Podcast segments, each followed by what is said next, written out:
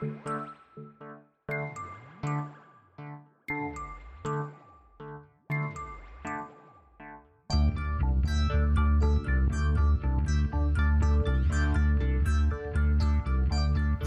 is Continuum Drag, a weekly podcast revisiting television sci fi, fantasy, and everything in between.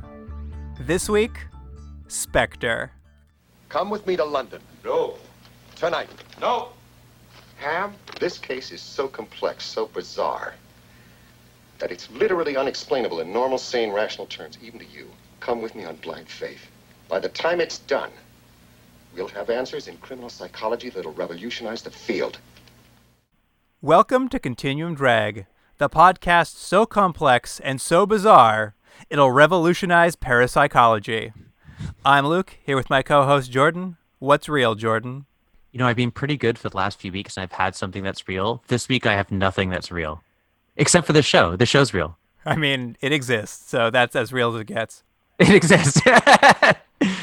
Well, this week we are joined by a guest. David, welcome to the podcast. Hey guys, what's good? Oh, you got your own catchphrase. that's a couple guests in a row. Remember Billy came in with a with a classic what's up? Timely. We've got a lot of crazy characters we're always bringing on the show. um, so, David, as you know, since you're here, science fiction television podcast. Are you a television sci fi fan? Yeah, yeah, I definitely am. Um, I mainly stick to Star Trek. That's my that's my jam. It's cool to be able to talk about these things openly now because I, you know, when I think back to when I was a kid and I was into Star Trek: The Next Generation, it was like a like a shameful thing that was was not to be discussed. So I kind of kept that kept that close. But it's kind of cool now that I'm older that I found out that you know other people are into this kind of thing and I I can talk about it and be less ashamed. David, you're out of the turbo lift. I love it. Dave, do you remember when you and I went to go see a Star Trek movie and we walked we were walking in and some it teenager Star girls Trek Nemesis. some yeah. teenager girls made fun of us and we were both shamed? Yeah, I remember that. We were walking by and they're like, "Are you gonna go see Star Trek?" And we were like, like, no, of course not. Two for Star Trek, please. we should have been ashamed. It was bad. It was a bad one, yeah. Those girls knew they were shaming you for the critical response to the movie. Yeah, yeah, yeah, that's right. All right, guys. Well, this week we are watching a Roddenberry TV movie. Roddenberry's back, and he's better than ever. This is our third Roddenberry, Rottenberry, Rottenberry, more like. Am I right, everyone? Uh, it's our third Roddenberry pilot, if you don't count Planet Earth as a separate thing, because we've done Genesis 2 and then also Planet Earth, which was just a remake, Questor tapes, and now this, Spectre. That's true. We're getting through his whole uh, over. How do you say that word? Over. Ooh. Thank you. But uh, this one in particular, a little, a little different from his other stuff. This one's a little more of a horror paranormal piece. So something new from Roddenberry, anyway. I read that it fell under the occult detective subgenre. and it was released on May 21st, 1977. So, you know, right at the height of uh of his power? Question mark. Uh, I, I don't think it was. Well, when when was the Star Trek animated series? Was that 73, 74? Yeah, I would say early 70s. Yeah, that makes sense because um, one of the co-writers on this actually wrote a at least one episode of the animated series because he was like the co-writer with uh, Roddenberry on this is kind of like a long-time collaborator, I think. Do you think when someone is talking about how they wrote for Star Trek, the animated show, it's one of those things where like they're at a party, they're like, I wrote for Star Trek, and someone's like, oh, and they're like, the, the animated series. And like, oh, oh, the animated series. I think o- only if they bumped into you at the party. Well, I mean, if I bump into someone at a party who wrote for Star Trek, the animated series, I'm at the oldest party ever because these people must be in their 80s. I mean, you still have lots to talk with them about. You love the same TV shows. That's true. I want to make a quick note on what we're watching here is we are watching the failed pilot TV movie, but technically we are watching the European cut of it that uh, I believe probably played theatrically in Europe.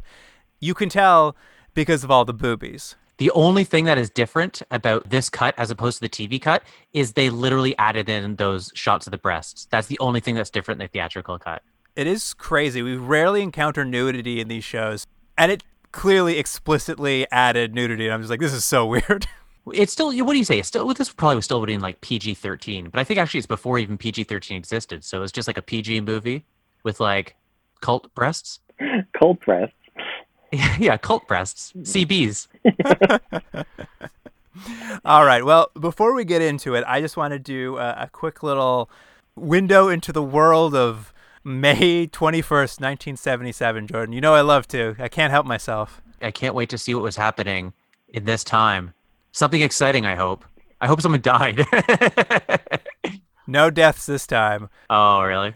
But four days after this movie was released, Spectre comes out, and four days later, what hits the cinemas? I'm going to guess Star Wars. Star Wars. Those are two ends of the spectrum. It's probably the main reason this thing didn't become a big hit. It just kind of got overshadowed, and it, it wasn't because of its quality. Yeah. That's true. This could have been Star Wars. So is, is your theory if Star Wars hadn't come out, this would have been the defining moment of that generation? Spectre would have beat everyone's Star Wars? Yeah, like there would have been like action figures of you know, like Doctor Hamilton and uh, you know those those ladies who were her servants, and uh, yeah, all those people. Kids are fighting. I want to be Ham Hamilton. No, I want to be Ham Hamilton. We would have got some Spectre prequels. Then JJ would have come along and made some uh, lackluster Spectre uh, sequels. I mean, this is a world I want to live in. Um, all right, and I have one more little little uh, piece of trivia for you, Jordan, and this is just for you. Oh, great. Guess what was on TV that we watched at the same time as Spectre? Um, maybe that uh, one where they were looking for the medallion and stuff in those caves. What was that movie? You want a hint, Jordan? Yeah, yeah. I want a hint because I, I can't I can't remember. You loved it. I loved it, and it's a movie we watched that I loved. You say, It's it's a TV series. and I loved it. I don't know what it was. It was Quark. I didn't love Quark. Everyone is making me making me a- an apologist for Quark, and all I'm saying is it's not that bad. All right, that, that's enough of this. Let's get into the episode, you guys. Here is the IMDb summary for Spectre. Renowned criminologist and occult investigator William Sebastian recruits his old friend Dr. Hamilton to assist in his current case. Anitra Cyon, sister of prominent British businessman Geoffrey Cyon, believes her brother's dabbling in the dark arts. And that was courtesy of JHC3. and I don't know why this reminded me, but I'm just gonna add a, little a little factoid, if I will, that I think is gonna help you guys enjoy this a little bit more. The actor who played Dr. Ham Hamilton, Gig Young or Jig, Jig Young, whatever, um, he met an actress Oscar winner? Yeah, he met an actress on this movie who became his fifth wife, and then he murdered her and then killed himself. Well, you wanted someone to die, Jordan. Yeah, I saw that in the IMDb trivia, and it was like a fun like, did you know? The first thing I thought though was this must be the second thing that Roddenberry's made where one of his leads killed his wife. We're not getting back into that again, are we? Dave, you know that Shatner probably killed his wife, right? Oh yeah, that was very unfortunate that he did that. Unproven. Luke doesn't want to get sued. No, I read it. I read about it on the internet. Yeah, if it's on the internet, All right, well, let, let's get into the movie, shall we? Because it, it starts off with a very sporty 70s taxi cab pulling up in front of a very nice house. and there's like harpsichord music playing. This show's great because we get right into meeting the two leads and really filling out their characters right away. Because the first guy we meet is, of course, Dr. Hamilton, who is, uh, we come to learn, an alcoholic and a womanizer. Like, that's his, his two defining character traits he gets. I read that, I don't know how true it is. I read that they added that into his character because he had a drinking problem in real life and he was not getting through his scenes very well. So, like, let's just make the character an alcoholic as opposed to, I don't know, casting someone who isn't. And Hamilton is coming to meet with his former partner, William Sebastian, who's invited him to this very, very nice house he owns because he has a, I guess, a mission he needs him for. Yeah, wh- I didn't understand why he was showing up. Did they actually say the exact reason why he was coming to see Hamilton? It was something like he, he owed money or something, right? this is something that I kind of ran throughout the whole film or show, which was that I didn't understand why a lot of things were happening, and a lot of the things that were happening didn't make a lot of sense to me in the moment. Well, I've got great news. I can tell you why he was there if you want to know. Okay. He had received a telegram from Sebastian, uh, Dr. Hamilton, or Ham, as they like to call him, saying only three words I need you. I've sent that telegram. because they used to be a criminal profiling team who used to investigate people like, Ma- uh, not Marilyn Manson, but Charles Manson. Charles Manson. and uh, Robert Speck. So these guys are basically Netflix's mind hunters, That's right. Yeah, yeah. With turtlenecks. but they seem to have had some sort of falling out at some point, and I guess their fortunes haven't been great since they broke up. Um, though you couldn't tell it from where Sebastian lives. His place looks amazing. It's like a modern house as seen from the 70s. But I do have one question about the beginning. Of course, Majel Barrett's in it, uh, Roddenberry's wife. Is she doing an accent throughout the whole thing? And if so, what is the accent she's trying to do? I don't know. I mean, I've, I've never heard her speak in real life, but she does have this affected this affected accent. Yeah, I think she's always had this kind of old Hollywood style voice. I also didn't catch an accent, so In the last scene, she shows up and she's either doing maybe Italian or maybe Southern American or she might have a speech impediment, like a cleft palate sort of thing. Well, it is a good question because they imply they don't aren't doing well, but he like lives. But Sebastian William Sebastian lives in this beautiful house. Uh, he has a maid named Lilith, played by Gene Roddenberry's wife, who is some sort of witch. Oh, that's right. I think Yeah. she's um I think she's it's that time in the mid 70s where there's uh focus and interest in the idea of the eastern and the other and this sort of um uh, mysticism and I think she's supposed to be someone who's maybe in tune with that. Now I don't know how well that's aged and how sensitive that portrayal is, but uh, she's got some sort of she you know she likes uh mixing potions. So, did you see that she gives Dr. Hamilton a beverage and he ends up having a very strong reaction to it? Did that scene imply that it was curing his alcoholism? Yeah, it's aversion therapy. Because after that, he doesn't want any drinks. Yeah, no. When he when Doctor Hamilton walks in the house, he's met by Lilith the maid. She cuts his hair when he's not looking, and then makes the potion out of that. And she's attempting to cure his alcoholism uh, via potion. it's, it's aversion therapy. It's the same thing like people do when they, um, you know, sometimes people put like a bad tasting thing on their fingernails. So when they bite their fingernails, it tastes bad, and thus they don't want to do it. This is a weird version of that, which is I'm going to make you taste alcohol. It's going to taste really bad, and thus you don't want it. Something to that effect, or your mouth is full of your own hair. I'm not sure, but either way, he doesn't drink anymore. Take that 12 steps. Yeah, exactly. But when Ham's there, they get to talking, and Sebastian kind of explains to him since they, I guess, broke up as a criminal psychology duo, he's really gotten into paranormal investigations. And at some point, he tracked down an actual, like, supernatural entity who he tried to, I don't know, form some sort of agreement with. Because he explains he backed out of the deal when the whatever it was wanted him to do something too vile for him to actually do. And since then, he's developed a scar on his chest. it's the weirdest looking scar I think maybe I've ever seen. Dave, why don't you describe what the scar looks like? Well, it kind of looks like something. It looked melty, you know. Like it looked like a, a chunk was taken out, and around it was all kind of like uh, shiny and melty looking, like what it would have looked like in Temple of Doom after he pulled that guy's heart out. It was like that kind of scar. That's a great description of it. It was really strange too because he's talking about something that happened, and then suddenly the character was pulling up his shirt, and I'm like, why? Why am I seeing his chest suddenly? Can we just refer to it as his chest butthole from now on? Yeah, and sometimes it acts up, right? Just like A chest butthole does. Oh Lord, this is off to a, a rollicking start. Uh, he kind of explains though what's happened. They never use the term voodoo doll, but essentially Sebastian is convinced there's a voodoo doll out there somewhere that has a basically pin jammed through his heart, and he can kind of feel it twisting from time to time. So this scar, I guess, is indicating somewhere in this world, the demon he broke a deal with has jammed a needle into his voodoo doll. I mean, that's what you need to know before you can really enjoy this movie, you know?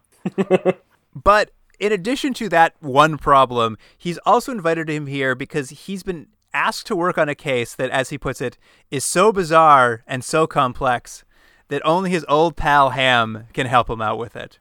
So that's why they're getting back together after all these years. Mm-hmm. And I like that it's Ham Hamilton.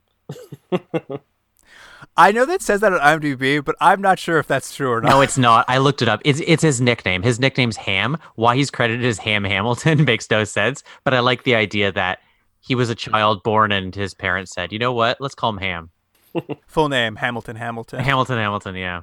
The case they're working on is Anitra Cyon wants them to come to London and investigate her brother Jeffrey Cyon, who she believes is under the influence of a supernatural evil. But they're in America and they're talking about this case, and as they're talking, who should show up in America? All sexed up Anitra. By the way, let me just say one thing before we, we go on to this uh, weird pseudo sexual scene. I think Roddenberry came up with the character names with this because he's terrible at character names. Of everything we've seen of all his pilots, they're all his names. You're like, what? How do I pronounce this? How is this written? And there's every single person in this movie has a weird name, from Ham Hamilton to Anitra Cyon. Anyway, ba- back to old Anitra. She's shown up. She's there to tell Sebastian she wants to cancel the agreement they have. She no longer believes her brother is cursed. And, you know, as long as she's there, why doesn't she take him into his private study? They can do a little making out. They can have a good time. Uh, Dr. Hamilton should just wait outside, though. The room they go to, that's his study, right? Because it's just full of artifacts. It looks like it looks like something Indiana Jones would have if he didn't Mhm. put everything in a museum. Yeah, there's 500 year old books in there. There's statues, Masks. and it's very large. Yeah, yeah, it's huge. He's a real paranormal treasure hunter, this man. And that gets ladies going. It certainly gets this Anitra going. Uh, that is until Sebastian slaps a book to her chest. As I wrote it down, the apocryphal book of Tobit is what she he puts he presses it against her chest when she's not looking. Okay, I'm gonna make a weird little point here, uh, and then we'll talk more about how she starts sizzling and screaming. But they keep calling it the apocryphal book of Tobit, which is Catholics and Orthodox. The book of Tobit is included in the Bible. Protestants don't have the book of Tobit in it, so it's like you can call it the apocryphal book of Tobit, but they're treating it as if it's this like ancient, weird, mysterious text that like you just open a Catholic Bible, it's there. Oh. I did not know that. Yeah. So it's just, it's just a weird thing. It'd be like, you know, I don't know. But Proverbs, they don't have Proverbs. They're like, can you believe the book of Proverbs just touched someone? Like, I can't believe it. Anyways, the point of this is they, they want it to have be mystical, and it's gonna really burn up her uh, her chest. Jordan, that's why you're on the show. You're our expert on all things Christianity. I'm no Ham Hamilton, but uh, I know I know a thing or two about uh, apocryphal texts. Am I right? Is that an innuendo? I don't know. It just sounds like it might be something. Am I right, ladies? that would be an innuendo on this show for sure. That's true. But Dave, describe what happens when you get a uh, the apocryphal book of Tobit uh, smacked against your chest. Well, like like you said, yeah, you start. Uh, there's some sizzling happening. Happening. There's some screaming happening, and then you know other people might eventually come into the room and have a like not shocked enough reaction to this this goings on. I did like how the book stuck to her chest as if it were magnetized. Like she was not touching it. It is like stuck perfectly to her chest as she's screaming and burning. and it makes her evaporate. Eva- evaporate. It turns out she's some sort of succubus and not the real Anitra that someone has sent to stop him from coming to London. Okay, so I got a question for both of you here. So, in this world, the demon that we're going to find out is the big bad guy in this, he has made a succubus temptress demon to sex up William, but for what purpose? To delay him for 10 minutes? or is she going to kill him? When the succubus arrives, she says she's there to cancel their agreement. So I, I think maybe they're hoping after he is postcoital, he'll forget that he was looking into this at all. Right, right. It just seems like a, a long way to go. Like, give her a dagger, you know? They didn't want to draw that much attention. Yeah, you know what? I take it back. I don't know anything. This demon's got it all going on. I don't know anything about anything. No, it was a good plan. Yeah. Roddenberry's plot is flawless. yeah. Who am I to question Roddenberry? But yes, this only entices them to come, and uh, Doctor Hamilton now needs to find out what's going on. Since he's our like skeptic on the show, I guess, since he doesn't he doesn't believe in the supernatural, and to a certain point just denies what he sees with his own eyes. Yeah. He's a real Scully after the X Files movie when she literally sees aliens and then has to keep walking around pretending she doesn't believe in them. Well, I'll give a credit here to uh, Ham Hamilton, though. Up to this point, he hasn't really seen that much. You might be able to explain where an evaporated lady might have gone to, but like later on, later on, it gets more and more difficult. They head off to the airport where they're catching a private jet to London, piloted by the third Cyon sibling. We get one more Cyon sibling, Mitri. I know. It's like these names. And it's played by John Hurt, a very, very young John Hurt. A real actor. yeah. Oh, come on. Ro- Robert Culp, who plays William Sebastian, Yeah, he's got he's got star power. Yeah. he was in everyone's second favorite uh, Bill Cosby show. I Spy. That's right. But yes, uh, young John Hurt playing Mitri. He's flying them to London. It's a more or less uneventful flight, except for some brief demon-induced turbulence that hits the plane. Yeah, and it doesn't go anywhere. It's a waste of time. The demon had a better strategy with the uh, with the succubus than the shaking the plane. But once in London, they're they're greeted by a private car to drive them to the Cyon house. Uh, no, you don't often see a female chauffeur, but this is uh, this is a female chauffeur in this case. She looks particularly creepy, I thought, but um, Doctor Hamilton felt differently. Yeah. Well, well, Hamilton's a horn dog. Every woman he comes across. Did you did you catch the line he said? No, what did, what did he say? When he saw her, he said, "She looks extraordinarily sensual." There's nothing wrong with that. I thought she looked like she had a terrible sense of humor. That's what I thought. she kind of had like a stern school marm kind of look. But in a good way. In a good way? Yeah, in a good way, in a very sensual way.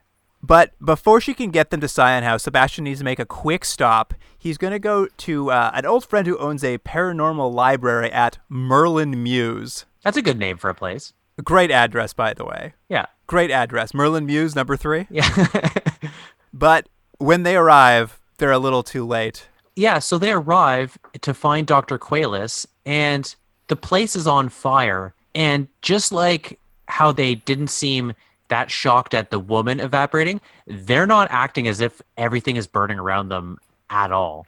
Yeah, they're not in a super hurry to get out of there, and yeah, it's it's very surprising. It's like a, a trope in this movie of just people not really reacting in a way that makes any sense at all. It's true because they enter that house. It's burning. They go into a burning building. They know it's burning. There's a dead man on the floor who's been torn to pieces, and a I was gonna call it a pentagram, but they keep calling it a pentagal drawn on the floor. But it's a pentagram. no, it's a pentagal. They're very clear. Oh, Did anybody look up the difference between pentacle? They were saying pentacle, pentacle, and pentagram, and if there is a difference. I have no idea. I kept hearing that too, and I was just like, "What? Wait, a what?" I'm pretty sure he was trying to t- transport to another level in Doom. Am I right? Is that a reference that, that works out for the video game nerds? He was getting to level four. yeah, exactly. But everything's not quite right in the house either, because not only is it burning, not only is there a dead man on the floor, but something starts banging on a door, and they have to get in the middle of the pentagram, pentagal, whatever it is, because a demon or some sort of monster obscured by smoke starts like growling and menacing them from a doorway. And it's good that it's obscured by smoke because the bits you see don't look too good. You don't think the costume work in this was top notch? well, I'll just say the last costume we get to see in this movie is my favorite, but this one this one was pretty good too. It it looks like they had 5 minutes to get a costume and next door was not a costume store.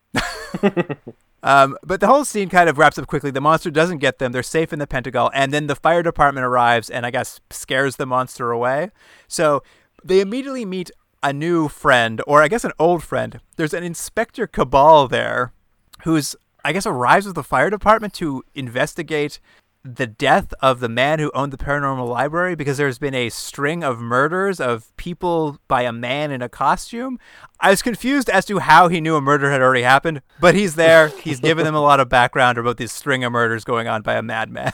Luke, I'm assuming if you come to visit me and you go into my apartment and it's on fire and you see me laying on the ground in a classic pentacle, and then you're like, you know what? I'm going to get out of here. I would hope you at least would make some effort to drag me out. But they just leave their friend. They're like, we got the book, right? All right, see you later.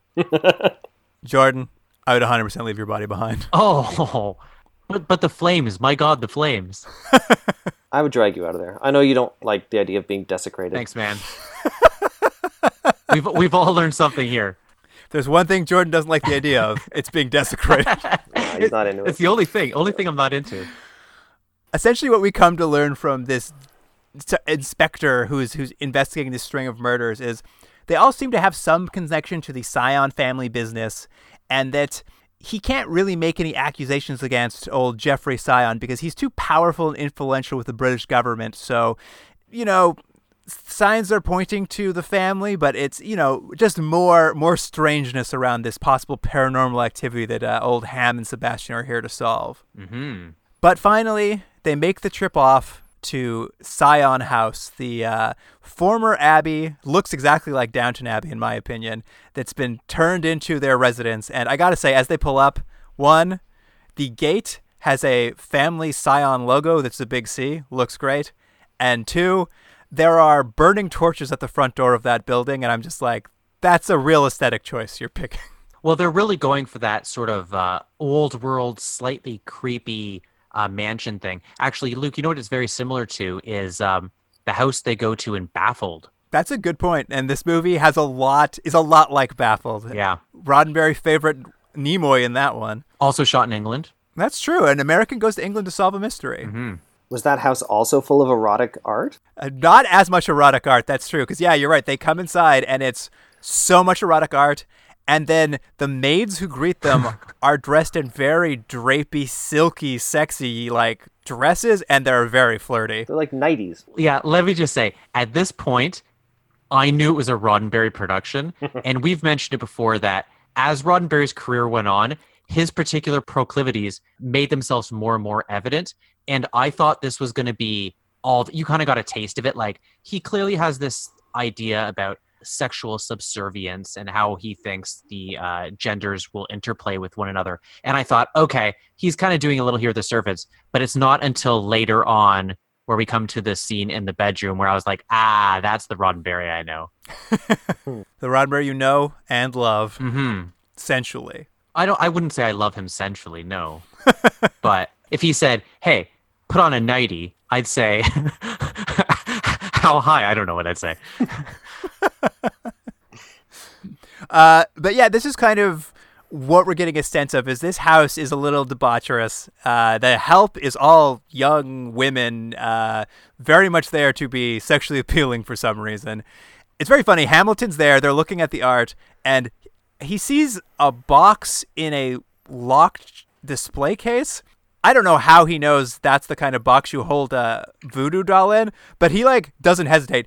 He just walked in someone's house and he just punches a window out with his fist. I actually didn't know that's what he was looking for. I, I and and to Dave's point, they don't explain why he's doing it. He just smashes it, and then almost no one reacts. Yeah. Just everyone's just like, "Oh look, uh, an American broke our broke our cabinet. Oh ho hum, dinner time." That's my English accent, by the way. It's just uh, the British way. it's just the British way. It's uh, Americans. They're so crazy. Yeah, it would be it would be rude to, to comment on someone, you know, performing destruction of property in your home. The height of rudeness. But there's no, unfortunately, there's no voodoo doll in it. Uh, but very shortly, they're joined by Jeffrey Cyon, the brother that Anitra has asked them to come investigate, and he's he's like escorting out like this man in military gear out of his office. So I have no idea who his friends are. It's crazy. I think you're just supposed to think he's a man of influence and power. yeah, he's a, he's like a real Mark Zuckerberg. yeah. I mean, I, I imagine that's what Mark Zuckerberg's maids look like too. He'd say something though if you broke something in his cabinet, though. He'd be like, "Hey guys, Facebook or whatever he says." I don't, I don't know what he sounds like. What does he sound like? That's what he sounds like. Yeah, that's I think. Hey guys, Facebook is exactly what he said. what I kind of liked about this though, he comes out, he knows apparently Sebastian and Ham are coming. His sister's informed him she's hired a paranormal investigator to come investigate him for being possessed. He's just like, listen, I hold the purse strings around here, so well, I don't agree with you investigating me, I will be paying you. That is my job. I don't like it, but I gotta pay you. And he's just like, what's it gonna cost? Dave, what and what does he ask in, for payment? Do you remember? No, I don't remember those kinds of details. Sorry.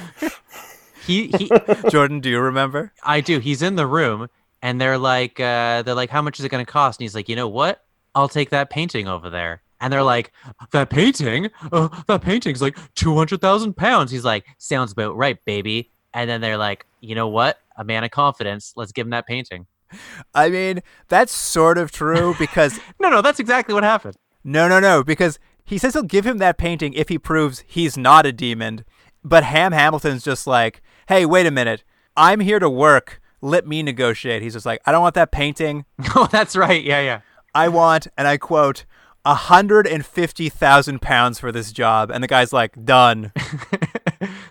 Yeah, he's Zuckerberg. What are the rates for a paranormal investigator that you can charge a hundred and fifty thousand pounds? That's like the amount of money they're throwing around for this job blew my mind. Do you think it's because they've already seen the damage he's done and the invoice they're going to give him, like just for that glass he broke alone, is going to just really cut into what they have to pay him? It's a real Ghostbusters situation where they take the money off of the job. Oh, how much do I wish this was Ghostbusters? It had elements for a hot second here. Yeah, that's true. Never quite coalesces into the fun supernatural comedy it could have been, though. But don't worry, we get a dinner scene. That's what everyone's uh, strapping themselves into the seats for. An English dinner scene. I know it's it's a lavish dinner, very awkward family dinner. Yeah, it's Jeff, it's Anitra, it's Mitri. The whole family's there to have dinner with their guests, and it's kind of interesting because Jeff starts talking about how, hey, listen, I am not possessed by a demon. The problem here is my sister is a prude. And some men like to hide their proclivities, but not me. I've got these lusty maids, and I just flaunt them anywhere I like. And do you think this is Roddenberry making a comment on his feelings on the world? Um, it's a good question. I haven't seen a thing where you investigate a demon where the demon's just like he covers up for being just like, no, I'm just horny all the time. I'm not a demon. Yeah. Also, I like that that, that this wasn't explicitly like a slutty demon. Of all the demons to get, they didn't get the fun one. They get the slutty one. they go to raise a toast to their guests joining them, and um, Sebastian, I guess he's got a keen eye because he notices his wine glass is entirely full of glass shards. Well, I think there's enough glass shards that anyone would have noticed because that, that that was a lot of glass that he uh, that he had in that drink. And again, Dave, to your point, if I was at a dinner party and my glass was full of broken shards, I would hope that the reaction would be more than, "Oh yes, I guess our uh, glassware is just falling apart." Ho hum, oopsie doopsie. and but that's barely anything compared to what happens like a minute later when uh, when an incantation is done in Latin, maybe. yeah, I think I think And so. yeah, so tell us what happens then, because that's another really inexplicable, strange thing. Dave, did you not memorize the incantation for us? Have you got it written down there? I was I that was your job, Dave. We sent you a message. Oh, okay. I've, got- I've got the, I've got the original Latin. I don't have the translation. Uh, so- well, see, you you came through then. What he'll tell us later is he he makes a toast, but what it really is is a classic curse against demons he's trying to do. And as he does it, every member of the Cyon family, the wine glasses they're holding, just explode in slow motion. You know what I love about this though? It, it actually, in terms of effects, I thought that was a pretty good effect. But they're going to explain it in a couple scenes, and what we learn is that was such an attack on the demon that it made the demon's glass break. But so he didn't want to give himself away. He broke the other two people's glass too, and I was like, "Man, this demon is slick. like he's he's quick thinking." I thought the same thing. I laughed really hard when he was just like the demon was thinking ahead and he covered up his tracks. I was like, "Ooh, good demon." I know. Did you like though in this scene they need to come up with a scientific reason for Ham why all these glasses simultaneously exploded? And the reason everyone in the room agrees is the glasses exploded due to a malfunction in the high frequency sonic waves they used to control the front gate. It makes sense to me. I was like, it's such a long way to walk so that Ham can remain slightly skeptical for slightly longer. Did he come up with an explanation for why that woman evaporated by being hit by the apocryphal text of Tobit? Was he like, "Oh, you had the humidifier on"? that might have been better than just not getting mentioned ever again. right, right. Uh, but they do finally get to have a chat with Anitra to talk about, you know, her sort of telling them why they're there. She really needs them to look into this. This is kind of where the succubus does come back a little bit because Ham's just like, well, when we were in America, we saw a woman who looked a lot like you. You don't have a sister or a cousin or something. And Anitra looks at him and she's just like, oh, you saw someone who looked like me? But was she prettier and more desirable and not a spinster like myself? I'm just like, this woman has serious self esteem issues. Well, it is funny because obviously the actress they cast is not ugly by any measure. I think all they've done is her hair has been put up in a bun. That's about as much as they can do to make her unattractive. And every scene she's in, she basically has to mention, she's like, Did I mention that I'm pretty unattractive? And they're like, "Mm, I guess you are. Except for Ham, because he's like, he's he's ready to go. Oh yeah, Ham's into it. He he gets flirting real quick. As soon as he notices she has low self esteem, he's really into her. that is true. That's his MO. But they get escorted kind of around the house by Brother Mitri, who's kind of explained to them that the Abbey was recently rebuilt like three years ago, basically from the ground up. They just basically kept the structure, redid it so the rich family can live there. And as they're kind of walking around getting this tour, one of the maids like lightly bumps into old Ham and he falls straight through like there's a railing on the second floor and they're like, "Oh, that's weird. Seems to have been rotted out. I don't know how that could have happened." No one seems shocked by that. Like he's literally hanging off the balcony, almost falling to his death. They're like, "Sorry about that, old chum. Uh, I guess we had a little bit of rot." Yeah, and she doesn't help or anything. She just kind of stands there and looks looks on. I'm blown away by old Sebastian and Ham. Glass in your wine, you're like pushed off like you're clearly not welcome there. Go get a hotel. Would a hotel have the room that Ham's gonna get in a couple minutes?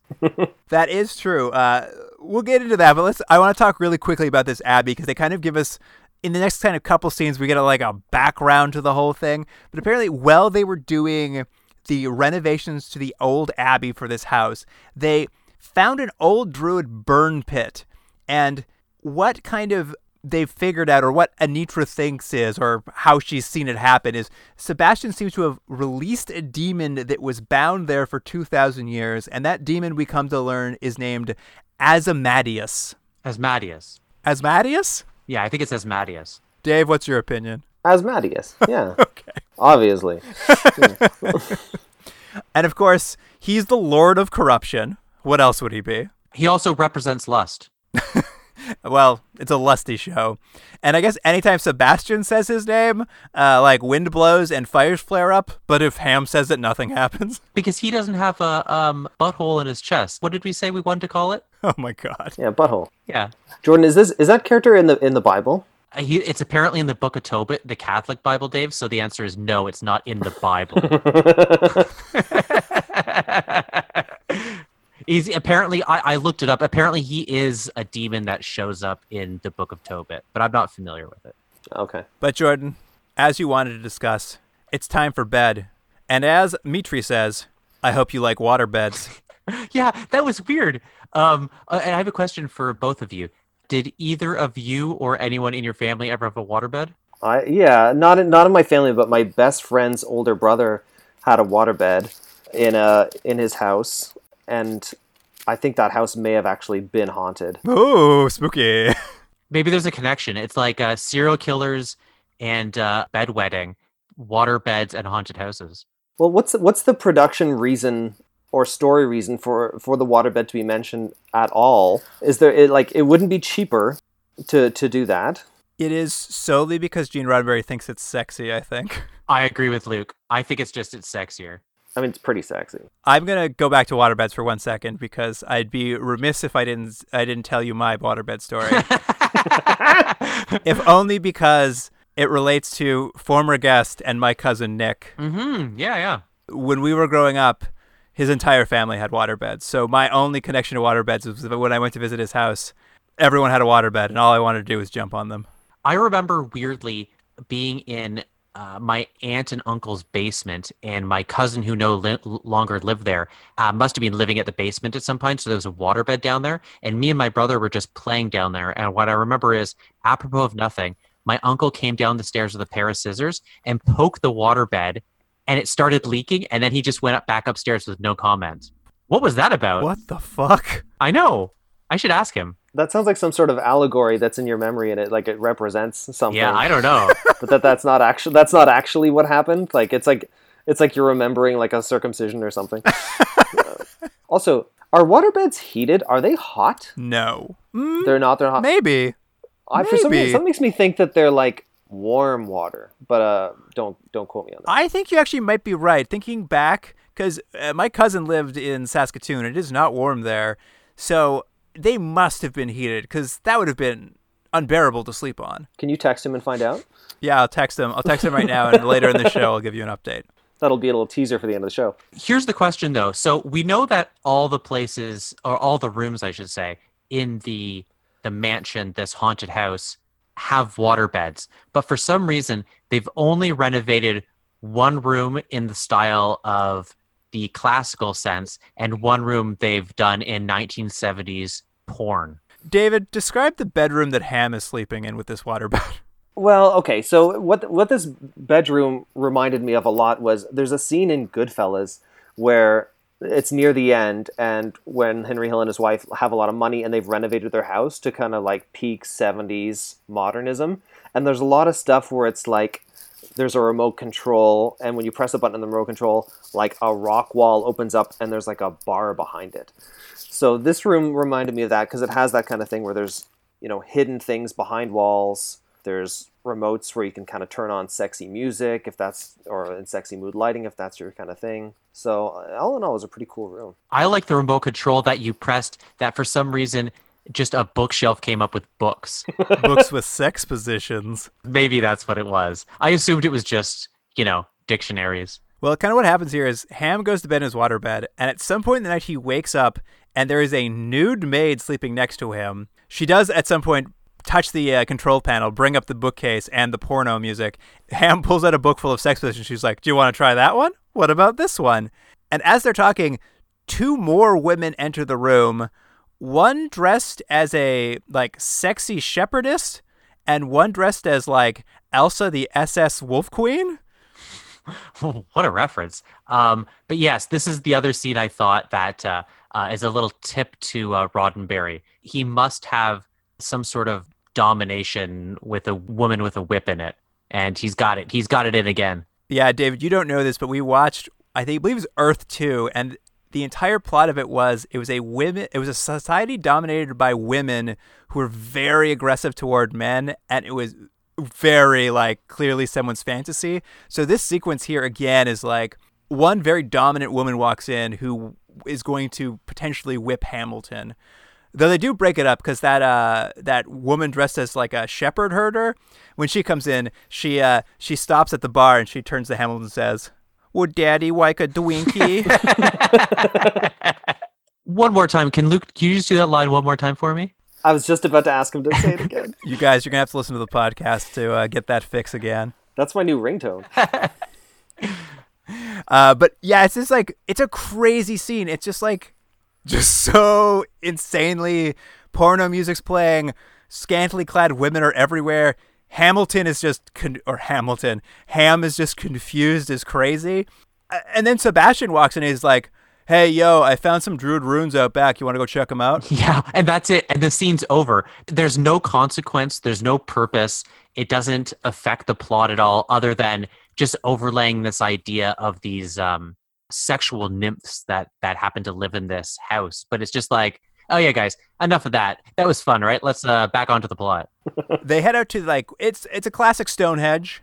That's kind of what it looks like. It's uh these these are the druid runes but they go out there. The wind i guess as it blows through it sounds like people screaming and then a couple dogs kind of attack them. And is that jeff the owner of the house who chases us away jeff Cyon or is that just some random guy who's walking two dogs? It was jeff all right, good. I could I couldn't tell. I didn't recognize him well enough. But they're kind of chased off from the ruins.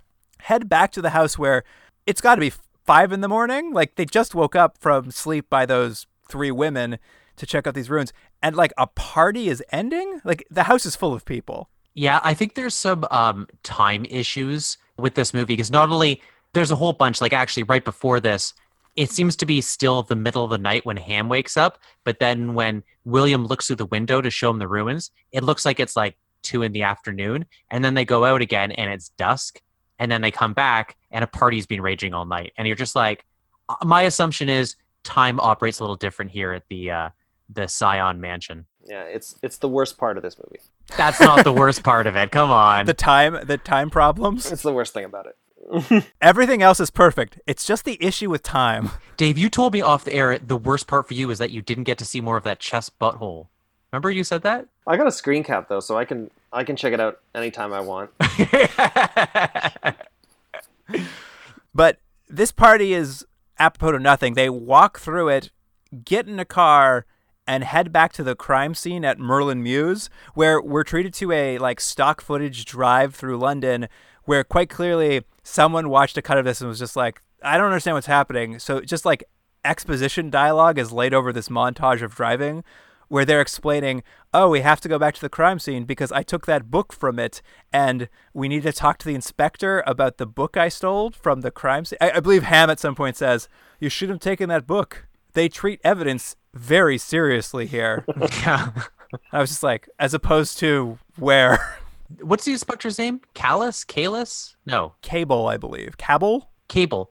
Cabell. It's unclear what the dynamic uh, I think they're trying to do with him and and uh, William because it seems like they're sort of like somewhat adversarial but also maybe respectful of each other but I don't know if it entirely lands because you just get a lot of scenes where they're kind of saying biting things to each other but then they're like all right well we're getting along Yeah, there's some implication they knew each other from their criminal profiling days, but it's never clear. And like when he gives back this diary, I guess, to to the inspector, they want him to read it because it basically explains how the Cyon House is related to Asmodeus and how Asmodeus can ch- cause people to change shapes via dark rituals involving sexual release. I'm just not clear how this inspector is going to be convinced by this diary that this is what's happening in the house. But they're, they're, Se- Sebastian's convinced it's going to convince him whatever's in this diary. well Luke I'll tell you how he'll convince him he mentions he translated it all It's true. Whatever language it was in would not have convinced the inspector the first time. But now that it's in English, yeah that's it the inspector knows. but they do reveal another piece of information that he kind of needs to know to the inspector is that Asmodeus the demon is only able to take human form of a person who has died, but no one has found the body. So I guess we're we're left with this idea that someone in the Cyon family is Asmodeus, but we don't know who because we haven't found the body yet. Oh, is that right? I, I think I missed that. Like, I understand now how that works into later the movie, but I didn't catch that line. Yeah, that's uh, that was sort of brought up in this scene. I'm like, ah, I see, I see the mystery we're trying to start unraveling here.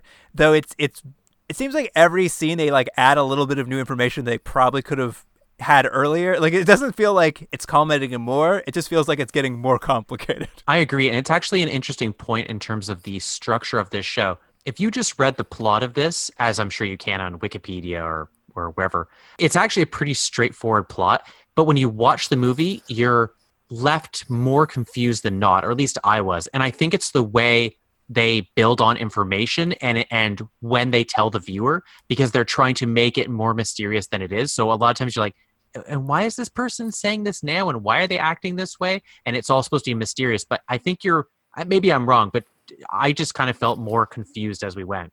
It feels like you should be solving a mystery, the mystery of who is the demon.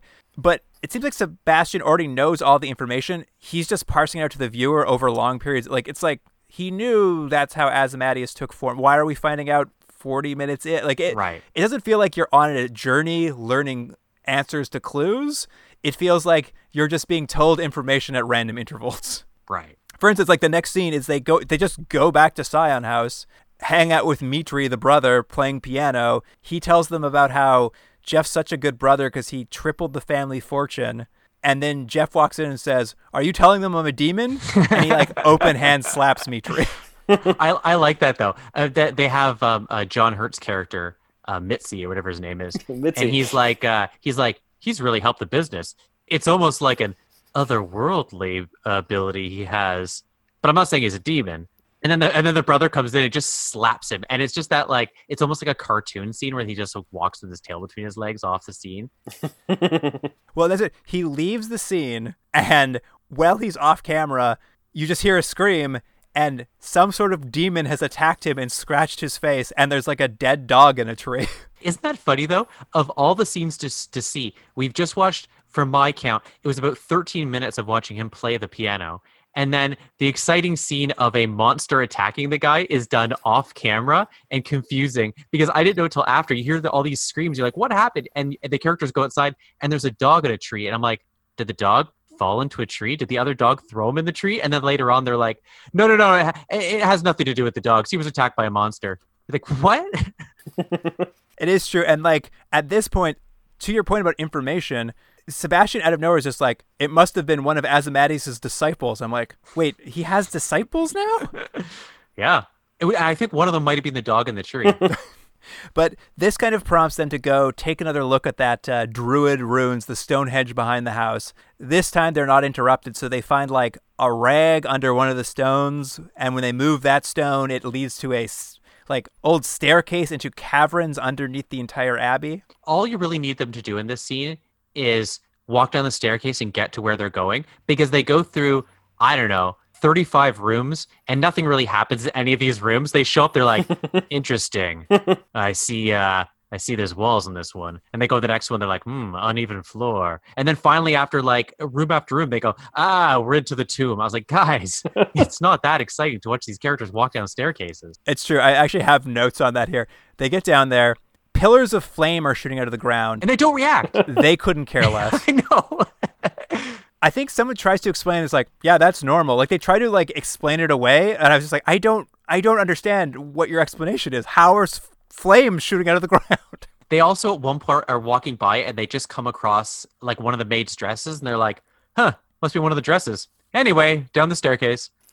and they find like old skeletons which have been there for centuries, but then they also find a worker's body from when they did the renovations three years ago. They're like, yeah, that looks like one of the workers who probably did renovations here. I wonder how his body got down here. I'm like, you guys, what, what?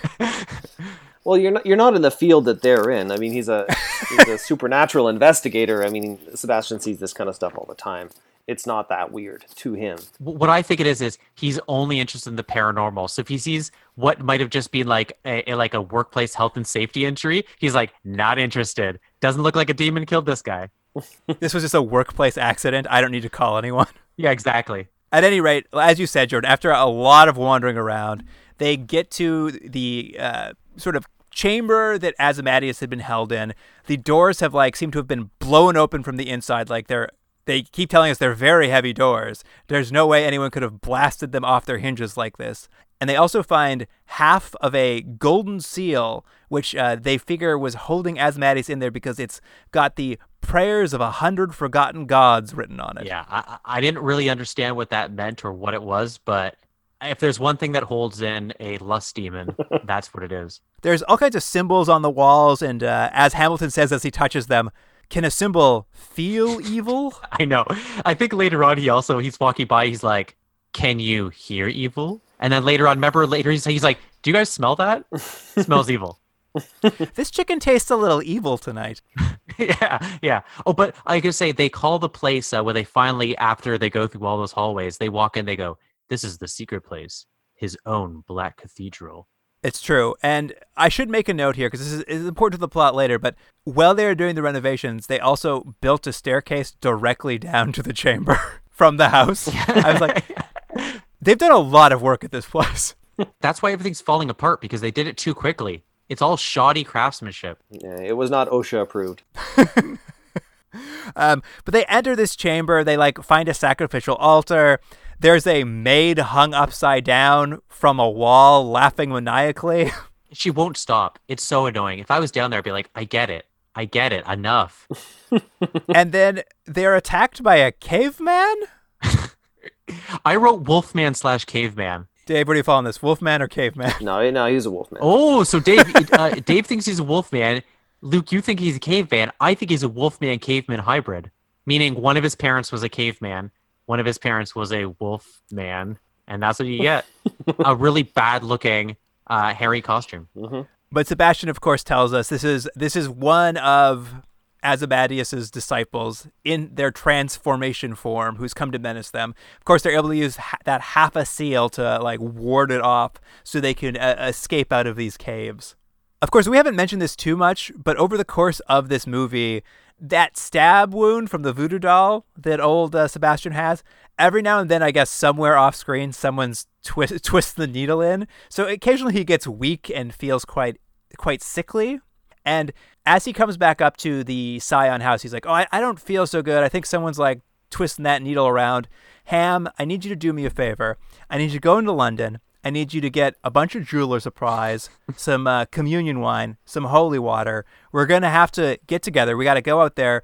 We have to find Asmodeus's high priest and we have to stop him because he's the most powerful of them all. And I'm just like, okay, wait a minute.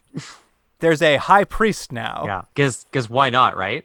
They just constantly are just like layering on new information at random points. But, but I'll tell you why. The, uh, the reason they did it is because you, as a viewer, are supposed to be so engrossed and into this movie that the whole time you're going, who could who could the demon be? Which of the people is it?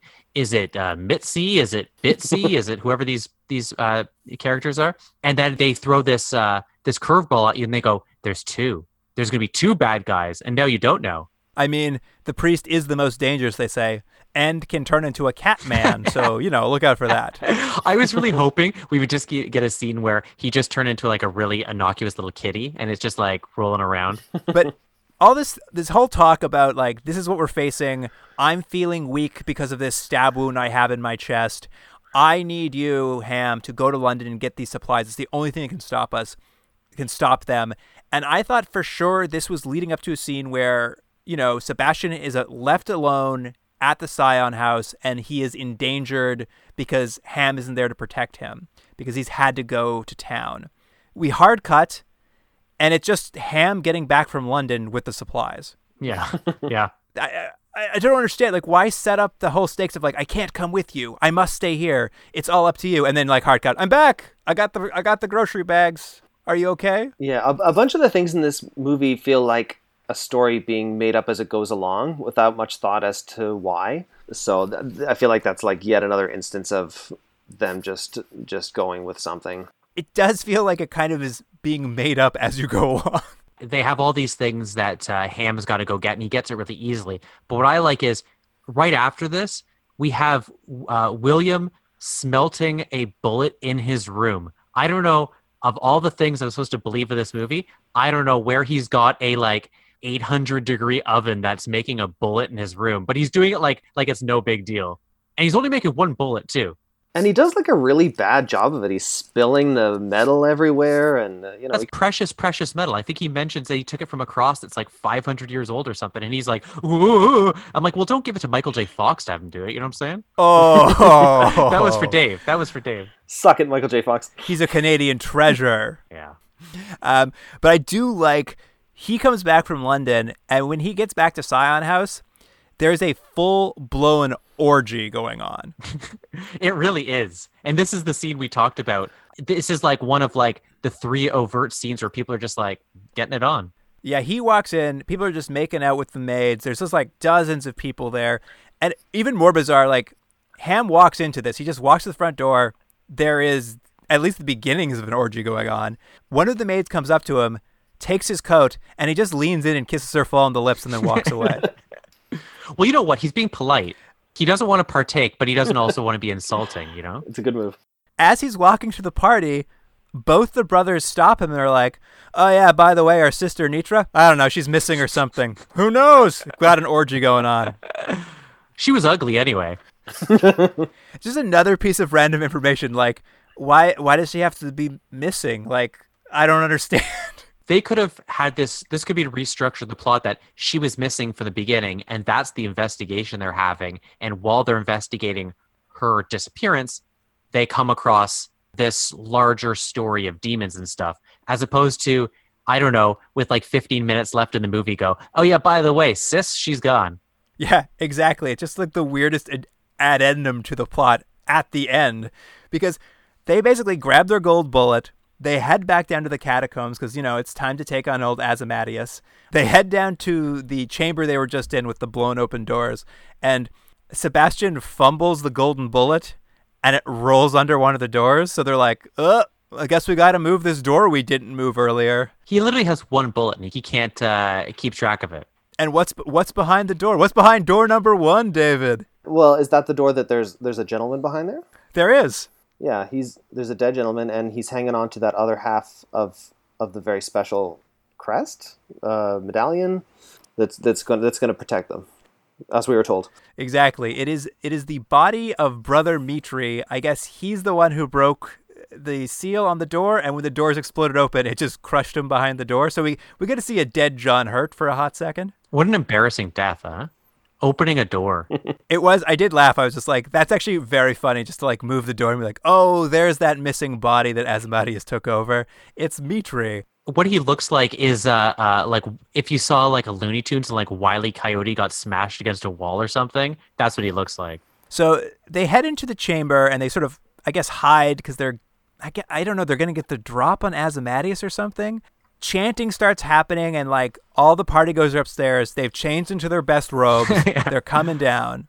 Mitri's there. We know he's the demon now. He's got the nicest robes on, so that's how you can tell he's their leader. And mixed amongst the partygoers now is Inspector Cabell. He's there too. Apparently, he's been involved. He's been on the inside of the demon track the whole time. He's a bad guy. I didn't recognize he was there till they actually said it in I don't know five ten minutes from now, and they're like, "Oh, it's the inspector." Even before they all start turning into um, low grade Klingons. I mean, that's true. We're starting to see them transform with Asmodeus' powers, and they all kind of just have like proto Klingon foreheads on them. They look very bumpy and a little tumorous, but it just it's it's it does look Star Trekky. But worse. Do you think the demon has made them permanently have those foreheads, or is it just when they're downstairs in layer forty five? It's just when you have sexual release, Jordan. Oh, oh, so the forehead afterwards, the forehead just kind of like goes tss and just like sinks back. Yeah, at least for 20 minutes or so. Yeah. They've got Anitra. She's all tied up. They're putting her on the sacrificial altar because it's time to reveal who the high priest is, and you'll never guess it. It's old Jeffrey. Uh, they were wrong about him being the demon, but he is still a demon worshiper. He comes in. Mitri is really talking him up. He's the demon. He's like, "You're my, gonna be my high priest. You're my, you're my guy. You're my guy. Let me turn you into a cat real quick, and then you kill your sister." I love just let me turn you into a cat real quick. we get like a metamorphosis scene, like a real Animorphs moment where he becomes a cat man. You kind of get uh, glimpses of him as he's taking an axe and stuff, but you don't get. I wanted like a full body Catman shot.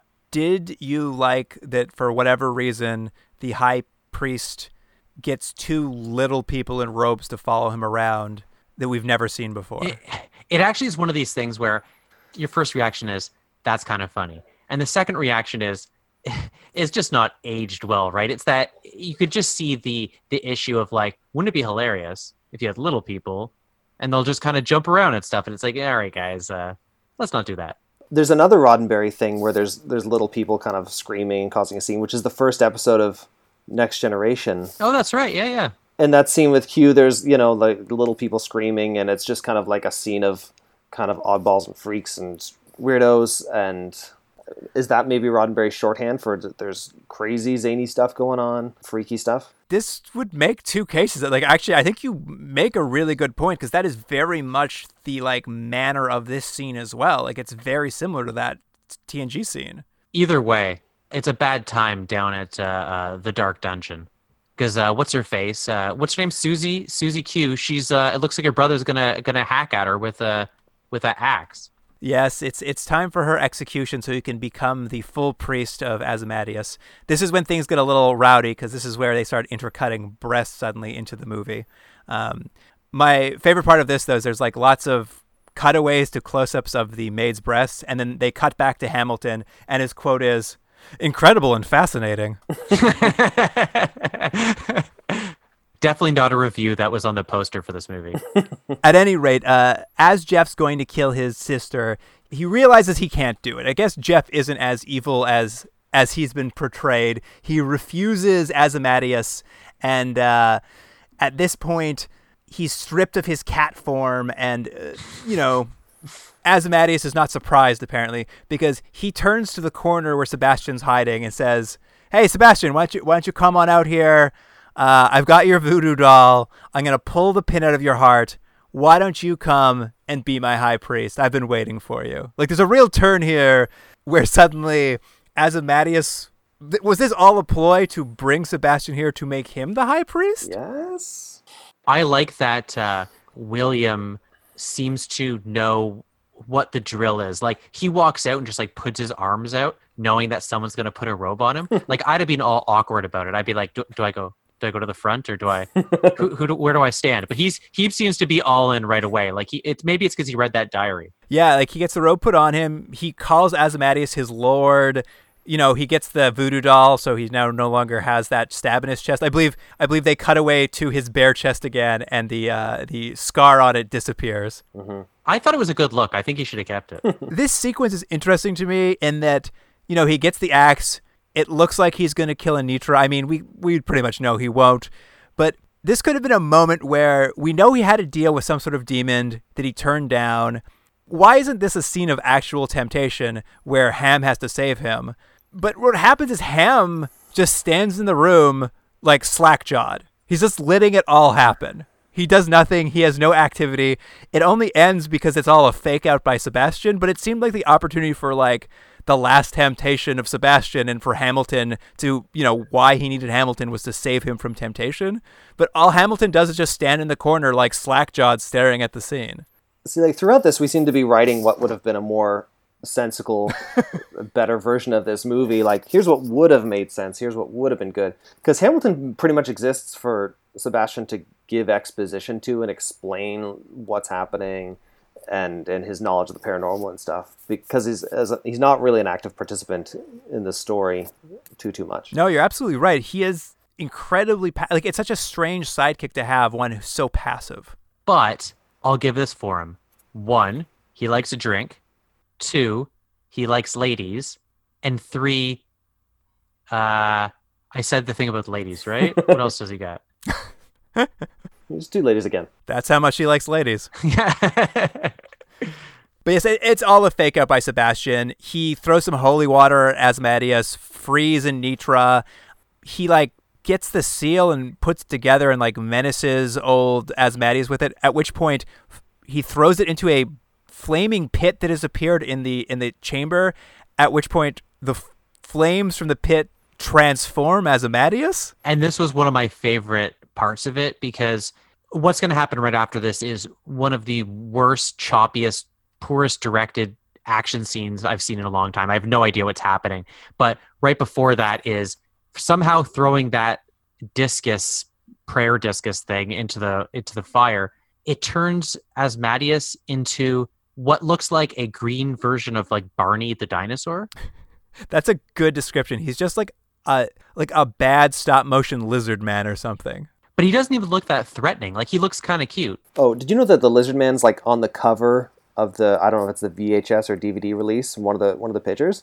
Oh, is that right? Really? Yeah, They really were selling it on that. Yeah, when I was looking this up, I was looking on Google Images, and it was that was right there on the cover, and I was just like, "What is this thing I'm going to watch?" And I was waiting for it the whole movie, and it didn't show up until the until the very end. it's so funny. It looked like it had so much promise, but it does feel like perhaps the effect didn't like it felt like they couldn't show it for more than two or three frames before they cut away. I wonder if just like the effect they were going for just did not work at all and they were just forced to constantly just show glimpses of it. Jaws style. Oh, I don't think this is Jaws style. No, it's Jaws. It's Jaws style. it's just, but you're you're you guys are right. It's so choppy and so hard to see. It must be because it, you know of how bad it looks. Because the sequence we get is you know intercut of the lizard flames fighting and like images on the walls and it's all intercut together in this scrambly sort of fight. But what i like is it's really you know the pandemonium that happens after uh, william is like i'm not gonna be a bad guy. But everyone sort of just like freaks out. Like they don't seem to like there's fighting but they i don't know somehow they can just easily untie uh, what's her face and just get out like no there doesn't seem to actually be any obstacles to what's happening Yeah, this is a mess. I, I will tell you as best as I could interpret it when I was trying to watch it to figure out what was going on. Like it's chaos. Like the cultists are going insane. Some are fighting. Some are making out. Jeff, who is the older brother who defied Asmodeus, he seems to grab a stick and fight off the cultists while Ham and Sebastian and Anitra run away. And like Sebastian gets a shot off. I think he shoots the guy with a like he shoots the demon with the gold bullet, and then the entire place like caves in, killing Jeff, killing all the cultists, and we hard cut away from this back to America.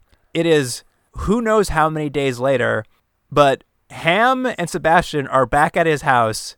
They're just hanging out with Lilith the maid and looking at newspapers with some crazy headlines. what were the headlines luke do you write them down I did. The first headline in the newspaper was Fire destroys Cyon House, partygoers and treasure perish. I'm glad they got the treasure in. And the second headline Partygoers perish in Holocaust. Yeah, I remember that now. now that you've said it. Wild headlines, but essentially Sebastian explains that, hey, we did it. We won the day, but let's not get too comfortable. We didn't actually destroy Asmodeus, and I have a feeling he'll be back later for more adventures. Next week. Yeah, I know. Uh, who would have thought that that was going to be the big bad guy they set up as like for the rest of the series? I'm like, this guy, old dinosaur boy. Yeah, it, it, it's crazy. I mean, hopefully they get that effect worked out if they ever got that series to go to air. Yeah. Um, but in sort of a mirror of the opening of the show when they were at Sebastian's house, Anitra drops by again, but uh, this time she's probably not a succubus. But now she's attractive because she has her hair down. That's right. She's come by to thank them for all their help in the UK. She's got a painting for Sebastian, not the one from the house because that was destroyed in the fire, but a very similar painting to that one as sort of, I guess, a thank you gift for helping kill her brother. Brothers, sorry, plural. It's still a sexy painting. It's the di- it's a different sexy painting. And she says to Ham, Oh, I forgot to bring you a gift.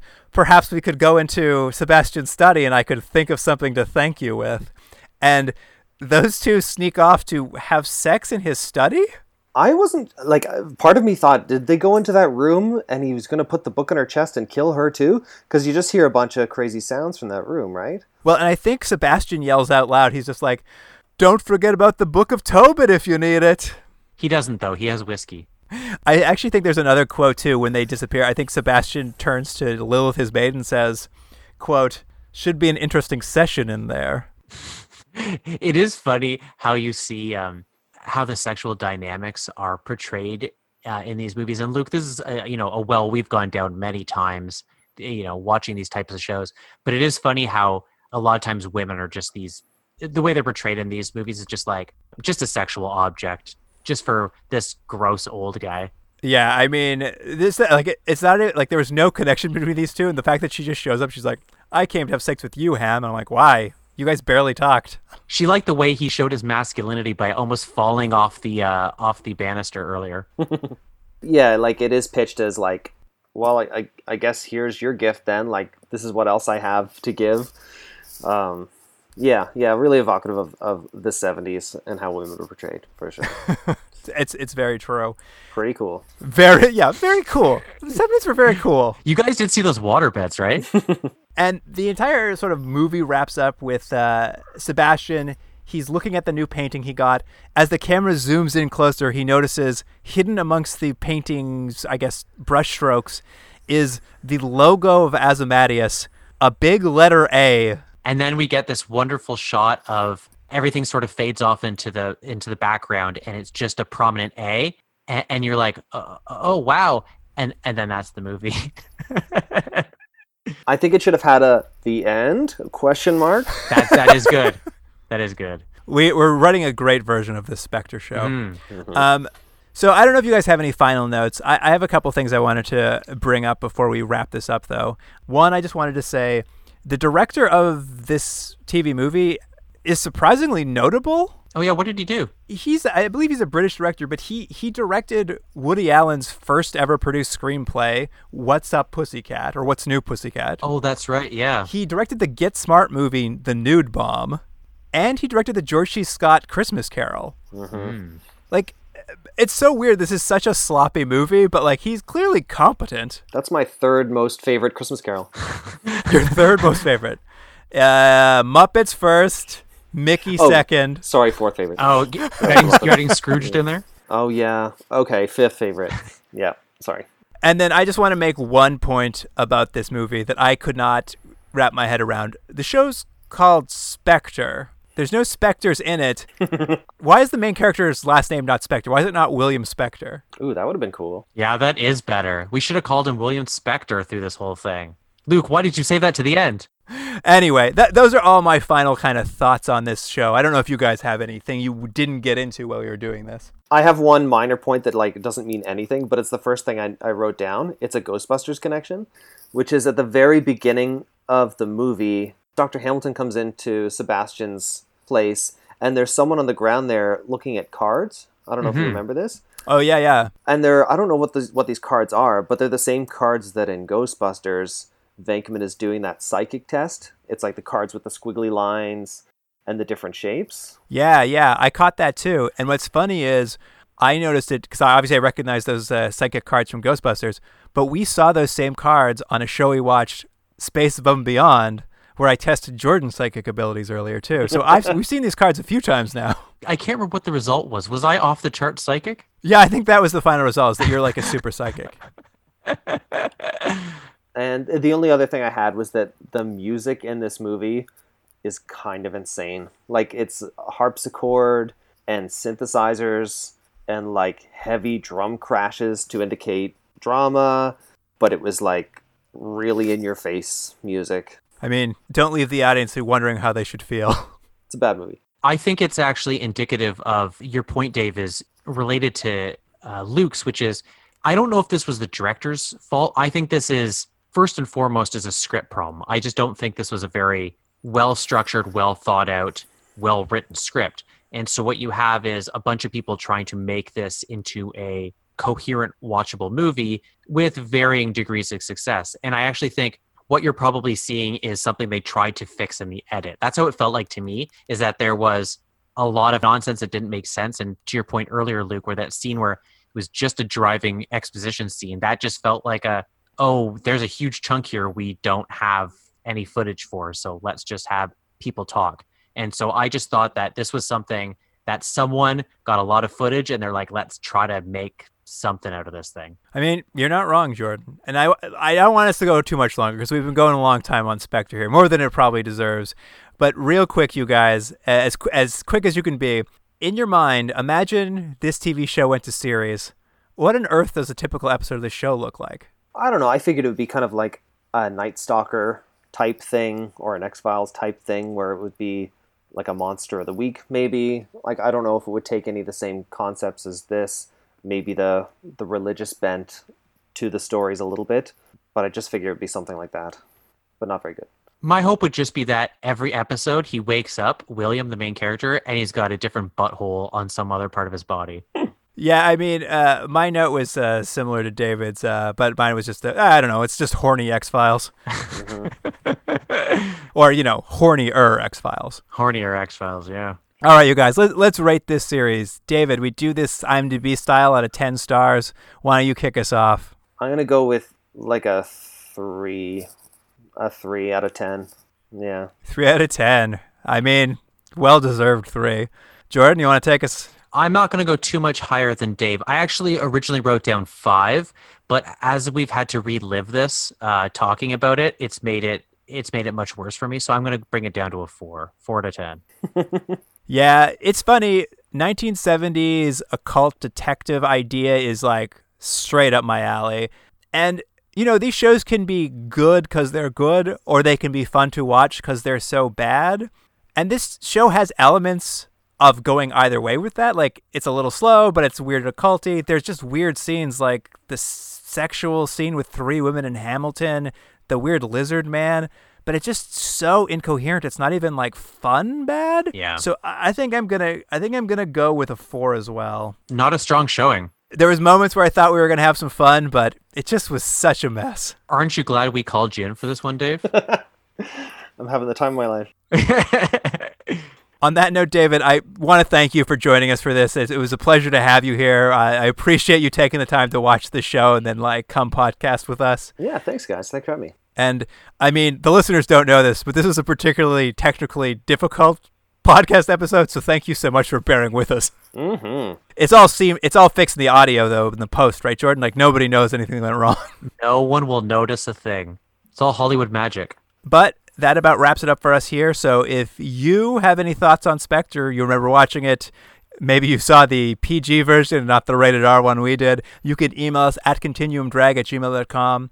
And of course, on Instagram and Twitter, we'll have some clips from this. Uh, uh, you know, what are we going to have? Lizard Man, Chest buttholes. flames shooting out of the ground. There's some things I can't show. Um, obviously the end. Um, I don't know. I, am hoping to, I'm hoping to put like a consecutive 15 minute scene of just two characters walking down a staircase. wonderful, wonderful. All right, but that that wraps it up for us, listener. Thanks for joining us, and Jordan. See you next week. See you then. Bye. Continuum Drag is recorded in Toronto, Ontario. Theme music by James Rex Seidler, produced by Jordan Dulloch and Luke Black. Special thanks to Aaron Hughes.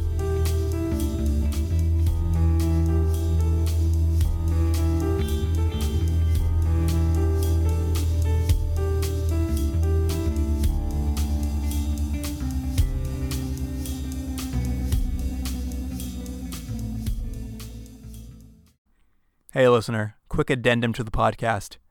Former guest and my cousin Nick texted me back just as we ended. Waterbeds are in fact heated. They have a little heating pad underneath where the water is. Yeah, there you go. Now you don't have to wonder for the rest of your life.